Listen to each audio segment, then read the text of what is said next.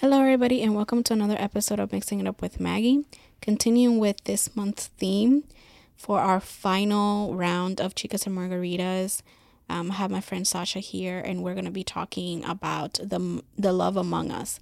I entitled this last piece larger roundtable discussion on love, sex, and relationships because I really did want to talk about the love among women. So, Sasha. Hey guys, it's Sasha Marguerite back with you, you know, clinking my margarita for you guys.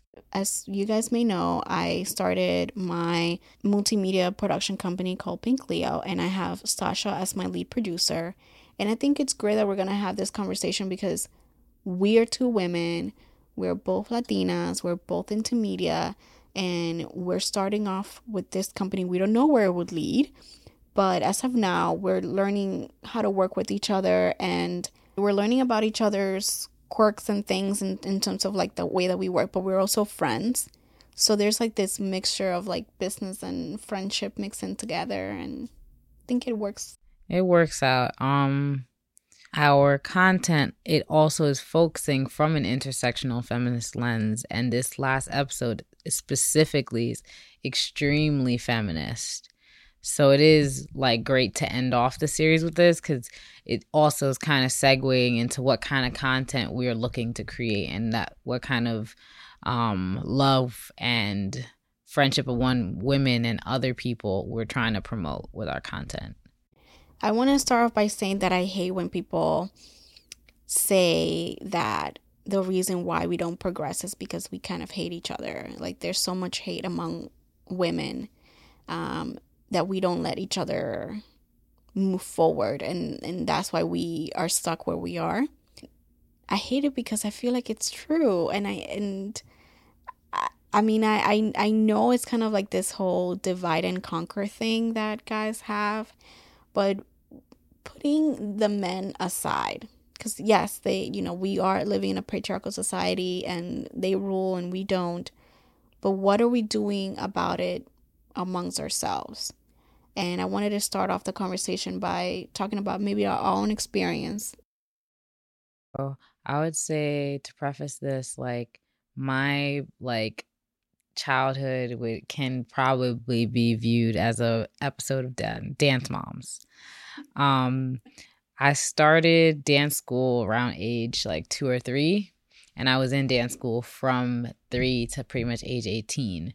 So I have the perspective where that I know the cattiness, the um so-called bitchiness, the push to be oh better than somebody else because maybe your skills are better, but then you see somebody who's not as good as you getting the same advantage because they're a favorite. Their mom might have done a certain thing or they might just be liked better. From a young age, like looking back at my experience being in dance school, we it seemed like it was all promotion of togetherness and all, all these girls doing these dances together. We're a family, we're a team.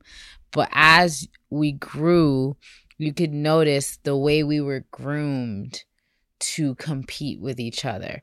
Even though now I'm still friends with some of the girls who I went to dance school with, the ones who I'm still pretty close with, we all kind of bucked that narrative. We kind of rejected that role that we were kind of assigned. I can remember, like, I have I probably around age eight, eight or seven or eight in the dance school I went to. We had regular classes, and then we had performance classes, like that. They went to competitions and they did more dances in our recital and all the such like that. But since my mom couldn't, my parents couldn't afford it, around that age, I was offered to go to company, but my mom didn't do it because we couldn't afford it. So I spent years in the class that was right that step before. So I was there, I was at that talent level, but I wasn't in that class. So it was interesting to see like um how things changed and how I was treated change when my, my parents finally could be aff- could afford to put me in the company class like when I was in high school and there was so many different opportunities afforded to me. They're like, oh, well, maybe when you're getting out of high school, you can be assistant teach for a bit and something like that. But when I was in high school is when I started coming into my like independence because I spent a lot of time in dance school and a lot of time amongst these girls in, in high school, the same type of environment. I kind of didn't want to be in that environment anymore. So I kind of cut back my involvement in dance school. And then I realized, like, oh, that assistant teaching thing they told me about was no longer being offered to me because they realized I had taken a step back, that I was a little more independent. You look at who got it instead of me. Somebody, she's a lovely girl, but not as talented as me for real. When it comes to little boys, I think it's more about the talent and compete in the field and compete to not not to hurt the other person, but it's more of like this is a game, you know, like football or whatever. Take out your extra energy out. Um, but at the end of the day, you're supposed to be respectful with the other person, and they basically leave their competitiveness within the field. And I think for us girls, the competitiveness takes a different turn because when you're insulting the other person, it you, there's like this line where you insult their their talent or their skill, and then there's their persona. And I think for us girls, it was like, well, you know, she's not gonna get it. She's fat anyways, or like, oh, she's not gonna get it because you know she's too dark skinned, or she is it's, it's something something physical, yeah. which we were already vulnerable to. From an early age, girls get young girls, young femmes, if we want to put it like that, get comments about their appearance. They're told, You're beautiful, you're pretty. They're told to close their legs. They're told to act like a girl. They're told not to run, not to jump, not to do all these things that are considered unfeminine. And all I feel like all the and all these images that little girls see they are taken to heart and they're internalized. So when it comes to insults, they've already, especially a lot of times, they've heard insults themselves about their weight and about their appearance. So I feel like when women, even today, we have to catch ourselves as adults as we're unlearning these type of things insulting women because oh yeah that bitch is fat. And we have to catch ourselves in those moments. We're harsher amongst each other than men are to us. I have i think i have that theory i think that men can from their perspective um, can say whatever they want like oh you're a bitch you're a cunt or whatever. But i think coming from a, another girl i it's to me it's just so much harder. It's a learned behavior because we are taught to compete maybe not even skill wise i think we're competing still for the for the purposes of gaining for example like a husband. Fairy tales and things it's like there's two people and they're competing for the prince like yeah. we can take cinderella it could have gone in a completely different direction if you know our world wasn't as I guess misogynistic. The sisters could have helped each other or could have like been like whatever, we're only on we can open our own business or something. We don't we don't need a prince. Another thing that contributes to it one is as you said Maggie, the whole competition for a husband and two it's the image of women in popular media, the way women are portrayed and the way we see female friendships on TV and see how frenemies develop on shows like Degrassi. On b- the biggest example of some frenemies that I can think of that were harsh as hell to each other, Bring It On. Yes.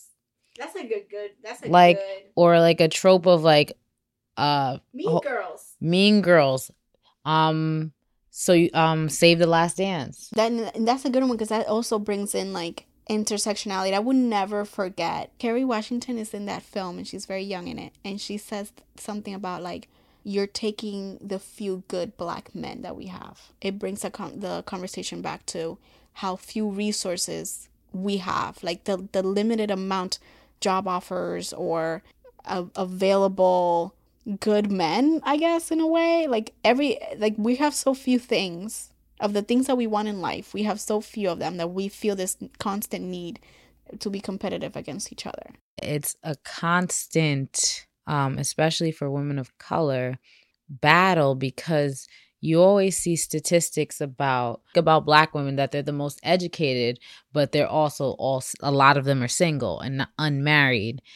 There's this whole trope about how like oh, I see it on Facebook and Twitter all the time. All these what I would say maybe uneducated and ignorant black men making fun of black women and women with degrees like why did you get educated when you should be like kind of prepping yourself to have a husband? Like a degree doesn't mean anything.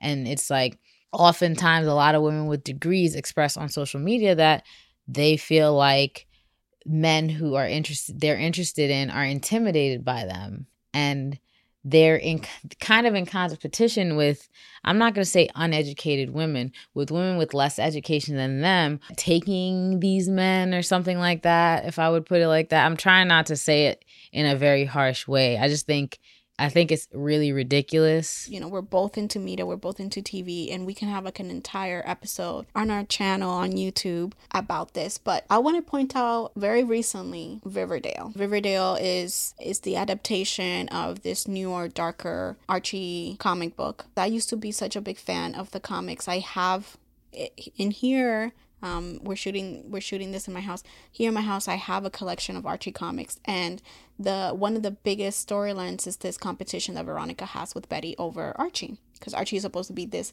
quote unquote good guy or like the only good guy, right? Because because Jughead in the series was like he was like stupid. When they did this uh the promos for it, they a lot of the media kept asking that question. Also, like you're the new Veronica and you're the new Betty and you guys are going to compete, whatever. And they're like, no, that's not what the show is about. And we see it and they make it a point from the very, very beginning that these two characters, they may fight over other things, but not over Archie. It's not over a man. And they made such a big point that even this season, when I was like, oh my God, they're edging towards it. Um, spoiler alert, during the season, there was an episode where Be- Betty and, and, and Archie have a uh, kiss and we we thought oh my god when veronica's gonna find out like it's gonna be this whole teen drama whatever and it wasn't. She says i understood and she understands that even from episode one when you know we all she can see that betty um and that show also has done other really great like they did like this psa like this whole, whole entire episode on like um sexual assault and and how the girls like ganged up on this guy because they were the guy was uh, about to rape one of the main characters and Cheryl Blossom is should be you know she's she's portrayed as like the biggest bitch super privileged super you know rich super beautiful. And she was in this very vulnerable position. And even though she has been mean to the other girls the other girls came to her rescue I was thinking of the Joss Whedon show Dollhouse that came out like mm-hmm. years back. The friendship between her and the one of the other main leads, Sierra. The concept of the show Dollhouse, it was pretty much for people who to get their debts erased or get help, they sign over their lives for a couple years to an organization called the Dollhouse. And their minds are wiped and their their consciousness is stored in whatever dollhouse they're in. And from there, they're kind of just like naive, docile. The point of the dollhouse is that rich people can specify what kind of imprint they want and what kind of person they want and that imprint will be created by like researchers at the dollhouse and imprinted into these humans and these humans will be taken out into the world to enjoy whatever with the person who pays top dollar for it. So Echo is one of the characters who kind of gains her own consciousness. She gains her own original consciousness, not the consciousness of the person who signed up for the dollhouse named Caroline. She just becomes her own person. And from there, her main goal is to save everybody in the dollhouse because she sees the way that they're being taken advantage of. The friendship between her and the one of the other main lead, Sierra, even with the mind wipes that they get, they just always come together. So that was a, one of like my really memorable female friendships on a TV show. I don't want to always reference this one, but Sex in the City. The Sex in the City follows these, you know, 30 something year old women in New York, kind of at different points in their careers. And I I don't I don't think they ever argued like over a guy, but some of the decisions that they make in terms of like one of them is dating like an, a younger guy, the other one cheated, another one, you know, was contemplating having an abortion. And there was this judginess that happened, um, especially between the character of Char- Charlotte, who's more conservative, and um, Miranda, who is a little bit more realistic. You know, one of them was trying to get pregnant, the other one, and she couldn't, and then the other one was pregnant, and then she was already thinking about um, having an abortion. During that episode, when they had like their little tiffs, they got over it but it also reminded me that we are kind of each other's like we we think that our best friends are like us girls like we understand each other so well that there wouldn't be this kind of judgment this this judgment that we have against each other it, like forget the competitiveness like uh, you know with with men or whatever because there was no technically there was no man in, in, involved. Um obviously yeah like the, the guy who impregnated her but um there wasn't a competition for the man. It was it was more of just like i'm better than you and that's where these this like slut shaming comes from. And it's not even from the guys. It's really just amongst ourselves. Um i i don't know about you but i've had negative and and, positive experiences having um, not only uh, women as co-work as co-workers but also women as my supervisor. And my mom is always like well you know it's because they think that you're to take their job. And i don't know if that's always the case but it's it's i see that guys um, put their arm around each other and they teach each other like secrets among the industry and then they push that person up and i see women pushing the other girl down it's a penis club like they're out here like penis protection program. they take care of their boys. They in the locker room. They chat and they talking about girls. They're doing these things like it's you know that they're probably if it's a white guy, they're going to golf, they're going for drinks, they're palling it up. Probably they're crossing streams, everything in the bathroom. And I'm kind of anti corporations. I'm like, I probably will work at some type of corporation eventually, but I'm not for that. I'm for Sasha. You know, I, I'm always, at least personally, try to reach out a hand and help people who are like not at the same place where I am. And if I realize that they don't appreciate it, that's when I push away from them. Have you ever had an experience? Because this happened to me and I was absolutely shocked when it happened to me. Where you had maybe um, a woman supervisor, a woman in power in charge, and you had a male coworker and they undermined your opinion and favored that of the male coworker? I don't really have a, I feel like most of my working situations I've really had male supervisors. I also had this other great experience um, recently a few months ago. This uh, woman who was was my supervisor she put me aside and she said maggie i see something in you and i want to see you succeed and i want to help you. And i had just come out of a job where that was never the case. So i was kind of cautious. I was like girl what do you want? Like i i don't know. I don't know what you mean by help but she actually sat down with me. She was like during her lunch she's like come have lunch with me and she was like show me what you have show me where you are right now professionally and where do you want to be. And she gave me some really great pointers that I'm actually implementing now. All right, so we talked about the good, the bad, and I think now it's time for the ugly. I think the ugliest part about this entire situation that we've been talking about the the movement the the the feminist movement i think that I'm a uh, okay, so I'm a feminist.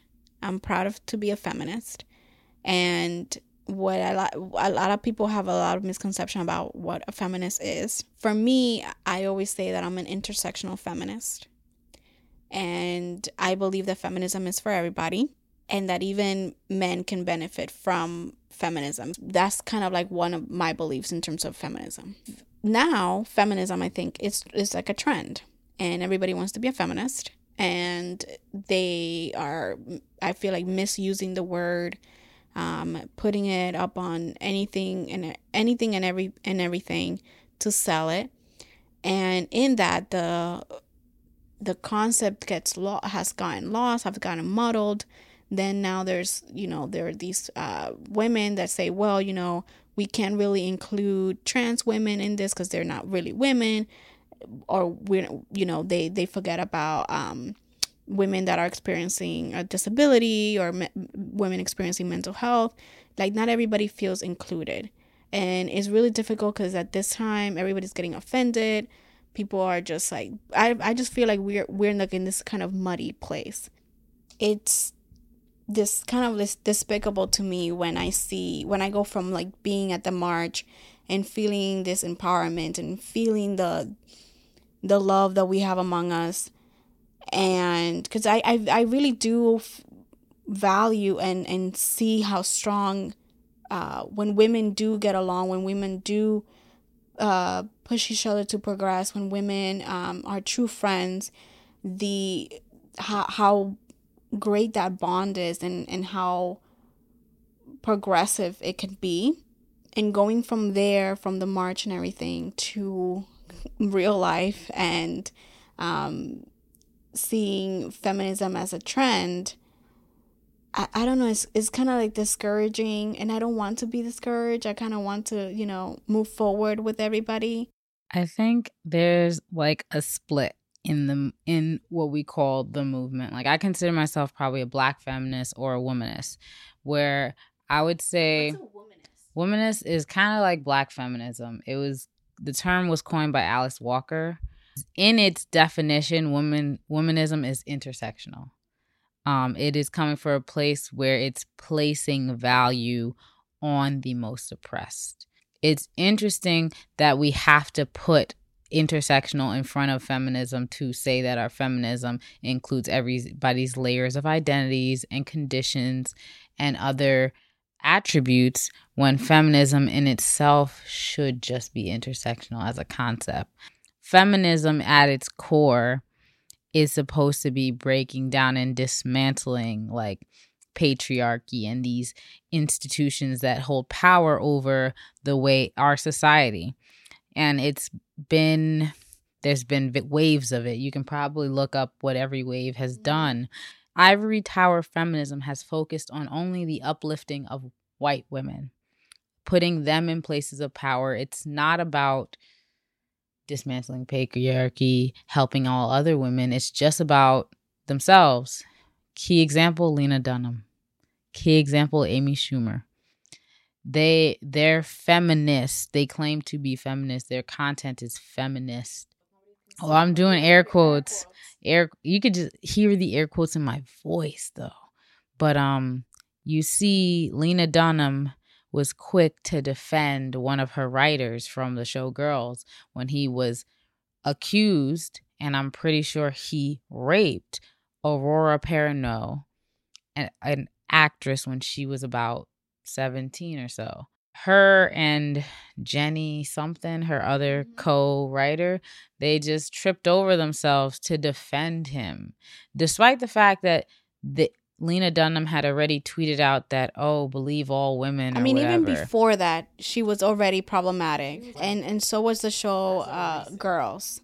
So continue. Who's another? Who's another example of this like ivory tower? Sometimes I gotta say Gloria Steinem and like uh, Hillary Clinton, Margaret Atwood from Handmaid's Tale, but she doesn't really consider herself a feminist because of the content that she writes.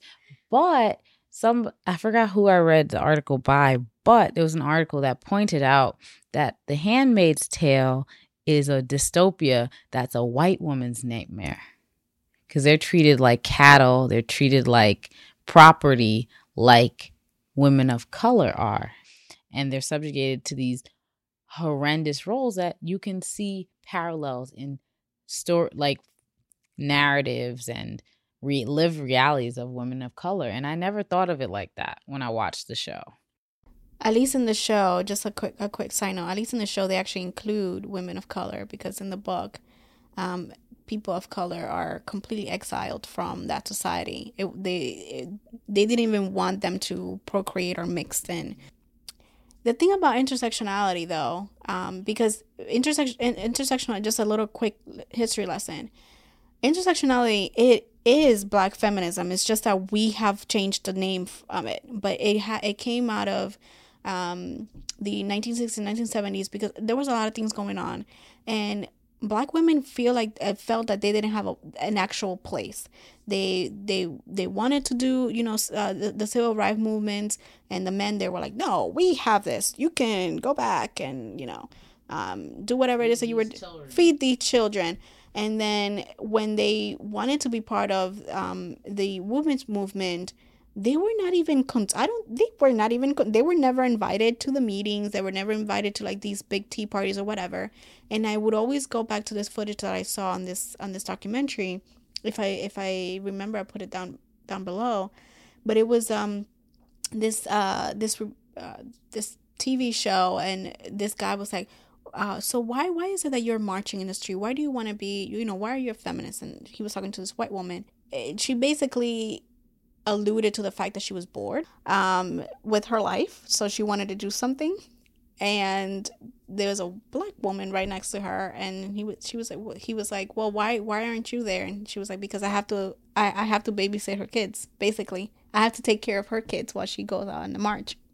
White women who were at the forefront, who are the faces of the movement, are focused on issues that don't take into account the issues for women of color, like black women and such. So they're focused on, oh, I want to be out in the workplace. I want to I want pay equality. I want this. But black women, Latinas, Asian women, all other minorities, as we call them minorities, air quotes again, are focused on, hey, I'm facing racism as well. Like I'm facing like I can't and and and economic disadvantages more than a white woman would face and it's more like um but i mean so some some people still feel that they're not being heard that they're not being rep- within within the feminist movement. Um i know one of my friends um she was talking about like how you know i when i went to the march or in some marches you know uh, gay women are put aside or or even like trans women are, are set aside um, they're not to kind of commune with the rest of like the, the cis women um, which i think it's absolutely horrible. Like like just just uh, thinking about like for example like trans women just like the their day-to-day oppression that they are fa- that they face and then they trying to find a place where they can kind of fit in and, and and they're probably trying to help too. You, you, don't isolate people that are trying to help you, you know, uh, or trying to give you a hand. Um, so so I do take an issue with that, and that's why uh, um, I particularly call myself uh, uh, an intersectional feminist. Do you see any? and I don't want to put you on the spot and be like, what is the solution to this problem, Sasha?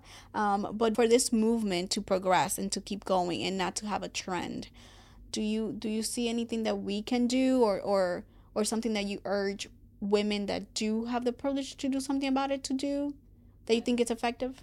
I think we just have to keep doing the work. Like we keep ha- we have to keep learning and unlearning what we've been learning and unlearning. Um and i think we just have to keep doing the work. Like we keep ha- we have to keep learning and unlearning what we've been learning and unlearning. Um, and the, there, of course, there's going to be people who still call it trends. People are still anti feminist. But I feel like there's no way I can take and be like, oh my God, we're going to change Lena Dunham. We just have to keep doing the work and putting out quality work and speaking about feminism in the way that we see it and the way that it should be spoken about in these circles and just hope like continue to support other people who are doing that same work and that's the only way it can progress like it there's no we're gonna just come out with this campaign and everybody's gonna know what feminism should truly be. It's it's just like activists. You gotta just keep doing it. Yeah. You gotta just keep doing it. I think for me, and this bleeds into, you know, our, our last episode. Uh, um, we did I did an episode um with with Megan, as you guys heard. Um, our third episode was about breakup and self care. Um, I keep going back to that whole thing about putting the mask you know when when like the plane is going down you put the mask first and then you put it on someone else i think unless you yourself you you can't you can't love other people unless you love yourself and I believe that practicing self love and self care and, and self empowerment um, can benefit us. Maybe not in like this whole bigger movement, but in our day to day interactions with other women. Um, you shouldn't be out there, you know, trying to be the best or being recognized. You should be out there doing your own thing um, and being part of your own work. And if somebody, you know, and, and through that, when somebody asks for help, you will be so much more willing to help them. And when when you even if you are insulting somebody like at least try to keep it with like don't insult like how beautiful they are or whatever like we, no like that is just so like barbaric and so so i guess my whole thing is self love first so that you can love and help others. Um if you know within with just the, the, the cattiness and everything that happened don't get bottled up in like what you see um, what you see all the time in, in, in media. And then if you're a media creator try to create something different so that we have another reference you know uh, we need more buffys and willows and and and, and uh, great uh, uh, w- women relationships um, great sisterly relationships like in Charmed and things like that. Um, and i hate that like those two examples are all like white women. Uh, but but like in girlfriends i think girlfriends is a great example.